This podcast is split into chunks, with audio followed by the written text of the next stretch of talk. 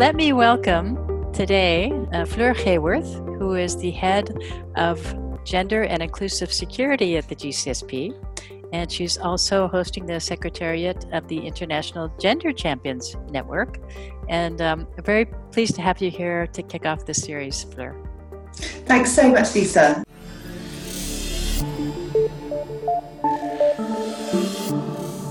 Fleur, um, I was hoping you could tell us how did you actually get into this field? Because you started with a degree in geology? Geography, yeah. Geography. So, geography, how did you absolutely. how did I end up in peace and security? So um, I wanted to understand more about the world, about spaces and places and power and how we've evolved and human relations. And geography seemed like a good place to start. And indeed it was. Um, and my academic studies uh, exposed me to a lot of theories and concepts. And then I realized that in my professional career, I really wanted to get into practice and really understand people's everyday problems and how they related to policy. Mm-hmm. And I decided to do that through the channel of law. I became a barrister uh, and started with common law, touching on everything, and then specialized in family law. And I always had a real interest in child protection, um, as I think children are the future of our societies and how we are caring for and nurturing them and creating opportunities for them is critical. But in every society, we have children that are vulnerable and exposed um, to difficult situations. So the family law. I suppose practice, you come across a lot of those in the court system then. Huge, yeah, yeah. huge, huge elements of um, of vulnerability uh, and also from the parents. Right? Often these cycles perpetuate between generations or they're very challenging circumstances which force people into situations they've never anticipated they would be in. Um, and so there is a role for society and the state to step in and support. But what I discovered in family law was certainly, certainly in the UK, um, there was a lot of firefighting. There was a lot of dealing with problems too late.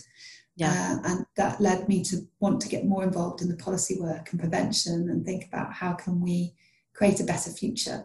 Um, and so it was a slightly uh, unplanned route to the Geneva Centre for Security Policy. Uh, started with a family move to Geneva um, and a maternity leave uh, for my two children, um, which allowed me to take up um, a position at the UK mission here, working on human rights and international humanitarian law. Mm-hmm. And it was really in that space that I realised that gender equality was certainly on the international agenda mm-hmm. and that there was a lot more work to be done. Uh, and so I started working on it there. And uh, it led me to the Geneva Centre for Security Policy uh, to become cluster leader uh, for gender and inclusive security uh, three and a half years ago. Mm-hmm. So, could you talk a little bit more about your uh, role and your responsibilities and the work that you do at the GCSP and with the International Gender Champions? Absolutely. So, um, as you said, I've got two hats, two roles. Um, the first within GCSP is around education, executive education, dialogue, and policy analysis, uh, which are core pillars of our work. Um, and so, my role is to integrate a gender perspective into the work we do, but also to develop tailored activities um, to support uh, uh, gender and inclusive security policies being developed. Mm-hmm. Um, and so I do that through uh, participation and facilitation in the longer courses and the advanced courses we run, and also some customized courses uh, that we offer, as well as um, some open enrollment courses that are shorter uh, for two areas that I've identified. Um, there's a there's a niche for us. Uh, there's many people doing fantastic things in this space, so I yeah. had to figure out. So you know, where's our where's our unique space? Mm-hmm. And um, for me, there's a, still a huge participation gap uh, for women, um, and equal representation is lacking, not just in security sector, but um, in private sector. Yeah. Um, and across the system, and so there is a space for uh, tailored uh, courses to support women uh, who are overcoming gendered barriers uh, and seeking to progress their careers. So we have um, courses for women also we've uh, applied for women's security, women in mediation, uh, more specific security related spaces. Mm-hmm. Um, and we're also then looking to work with male and female leaders to advance more inclusive and enabling environments. And so we have a leveraging diversity course um, where we're really trying to explore how do we nurture inclusion and participation more broadly? And we know from research that that actually leads to better performance, better workplace cultures anyway. And yeah. how do we do that? And, and what are the challenges in doing that? It's not a simple tick box exercise. There are many tensions that we have to navigate along the way. So. Yeah, I think that's really key. You know, I think there's uh, a lot of willingness um, and awareness, but you know, how do you actually make it happen, and how do you figure out what it is that's not working? You know, so that you can fix it. Yeah. Absolutely. It's moving from this policies to practices. Um, yeah. And that's what we see a lot with gender equality that there's all the roadmaps and the plans, but what do it actually mean in terms of everyday interactions? Um, and so we've also developed uh, a number of policy analyses, but recently um, policy briefs that are really short, they're two pages. And the mm-hmm. idea is to say, okay, what's this concept, whether it's inclusive security or a gender lens? Um, why is it important? And what do you actually do uh, to help it move forward um, in mm. practical terms, whether it's uh, gathering disaggregated data or um, shifting mindsets um, around these topics. Mm. So it's my understanding that the the um, gender champions are quite focused on actions um, absolutely, absolutely. So, um, just over a year ago, the GCSP was asked to incubate the secretariat of the initiative, um, and I was asked to take that responsibility on uh, to lead that work. And the Gender Champions was founded in 2015, and I think it's quite a special network. It's tripartite. Um, it's so it's government, civil society, and international organisations, and it's their leaders coming together to mm-hmm. make personal commitments to advance gender equality. So, as you say, it's very much action orientated. Um, one core pillar is a panel parity pledge that every champion commits to not sit on a single sex panel. And simply by having that pledge, it opens up a space to question organisers about the composition of panels, where the experts are coming from, to give women mm-hmm. more voice and visibility in multilateral fora. It's funny how something so simple but yet actionable can have such a big impact. You know, because I was I, I heard some of the stories about that, and it was uh, you know actually making a huge difference, isn't it? Huge difference, um, and it's it's shifted the norm. So mm-hmm. from them being from single sex panels being acceptable to being unacceptable, and so mm-hmm. whilst we still may see some single sex panels take place, people question it now and mm-hmm. question that that isn't um, yeah, they're so, like, what's what's wow. the matter? what's the matter? Yeah. And, and actually, that is becoming more of an issue with all female panels on topics related to gender equality than it mm. is on all male panels. Um, mm. So yes, so that's the first part of the initiative's um, pillars, and then there was also two personal commitments that champions make, and they are champion. They, sorry, they are commitments that the champions perceive themselves to be the most uh, impactful within their sphere of influence. So mm. it may be that they consider um, that a new policy is needed, that um, a new programmatic uh, area is needed. It may be that they want to support and mentor more women within their organisation. Mm. Or they want to advocate for something. So it's um, it's flexible, it's inclusive, uh, and it's also impactful. We mm. ask champions to make new commitments each year, and we survey them and, and measure progress. Well, in, it's really great too that you can share these different initiatives because it can spark. Um, you know, uh, that's what I could try. You know, in, in other people. I mean, the sharing Indeed. I think is also really powerful. Exactly. This this change that we need to see for gender equality is, is very much social uh, and it's driven mm-hmm. by peer exchange, inspiration, accountability, um, that we support each other in mm-hmm. making that change that we're not likely to be able to do as alone. Yeah, yeah. Well, because I think it was you that said in your most recent policy brief that gender is a social construct, you know.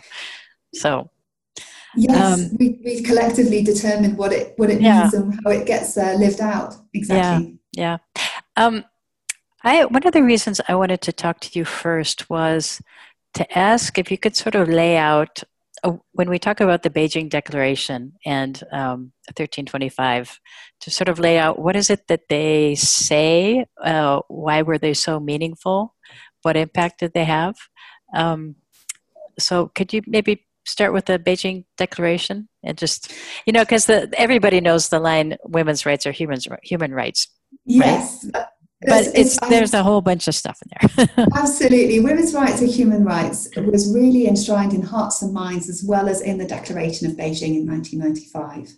Um, and Hillary Clinton uh, was a person who so strongly advocated that point. Um, it seems remarkable that it took till 1995 for that to become um, such a political uh, statement uh, that it, either it was it was um, needed uh, or it was so it was so celebrated. It almost mm. seems remarkable, but it was. And Beijing was so significant because of the number of people that participated: seventeen thousand participants and thirty thousand activists. And it was a fourth world conference on women. Um, and of course, we have the Commission on the Status of Women annually in New York, evaluating progress. But Beijing was the moment where um, there was a real roadmap set out for action and progress, and 12 critical areas were identified, uh, including the environment, women in power and decision making, the girl child, women in the economy, poverty, violence against women, human rights of women, feeding into that quote that's so famous, education and training, mm. institutional mechanisms, women and health, women in the media, and women in armed conflict.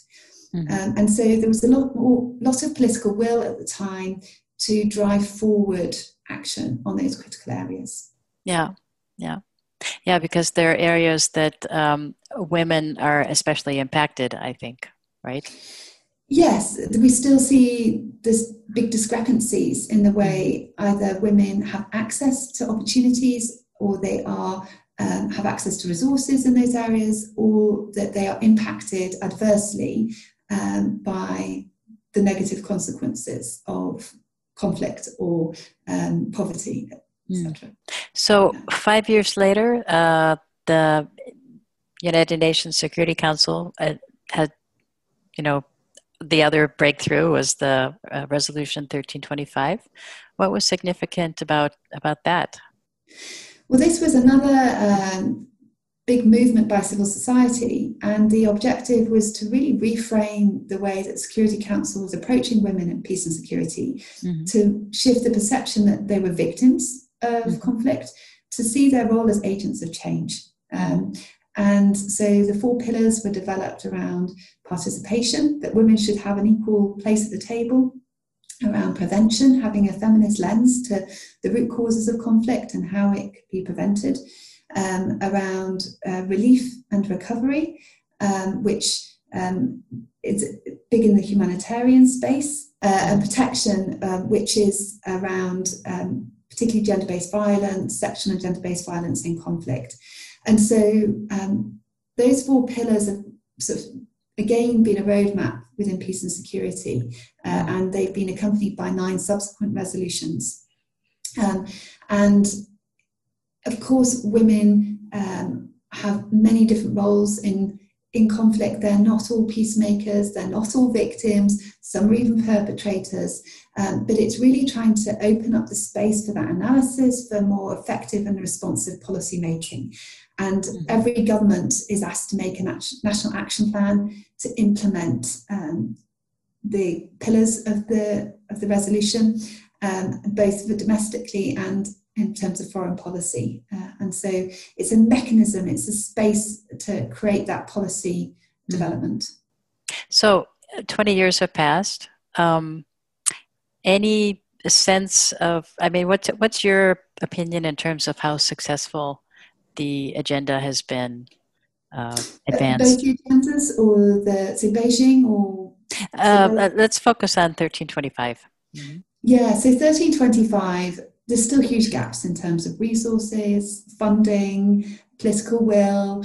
Um, we still see, uh, I think, many governments still need to develop national action plans. I think it's 70% have one, but there's still a lot of room for improvement there.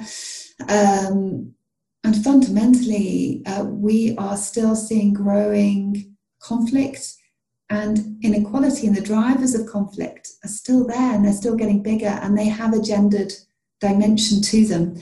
And so, actually, this brings us back to Beijing because peace and security isn't something you fix in isolation. Yeah. It's mm-hmm. related to everything else that's going on in society. And so when you look at how um, UN and member states are approaching the anniversary of Beijing, it's to say there's both these action areas that need to be focused on, which still include gender based violence, climate justice, technology, uh, data, um, and, and, and others. But there's also these broader levers around social norms. Mm-hmm. Seeing these topics as affecting everybody, not just women, but men and boys and people who don't identify as man or woman, that this is all encompassing, um, that we need to address some structural inequalities in the economy, in politics, in our organizations, um, that we need to gather more data, that we need to disaggregate data to see the differential impacts of policies on different people within our societies.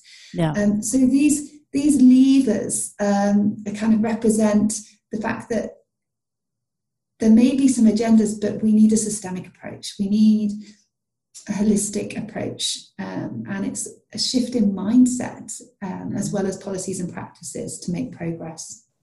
Well, my uh, last question was going to be around what do you think are the most urging and pressing ne- next steps? Um, so, I guess what I would ask is how would you change these mindsets? How would you approach things more systemically?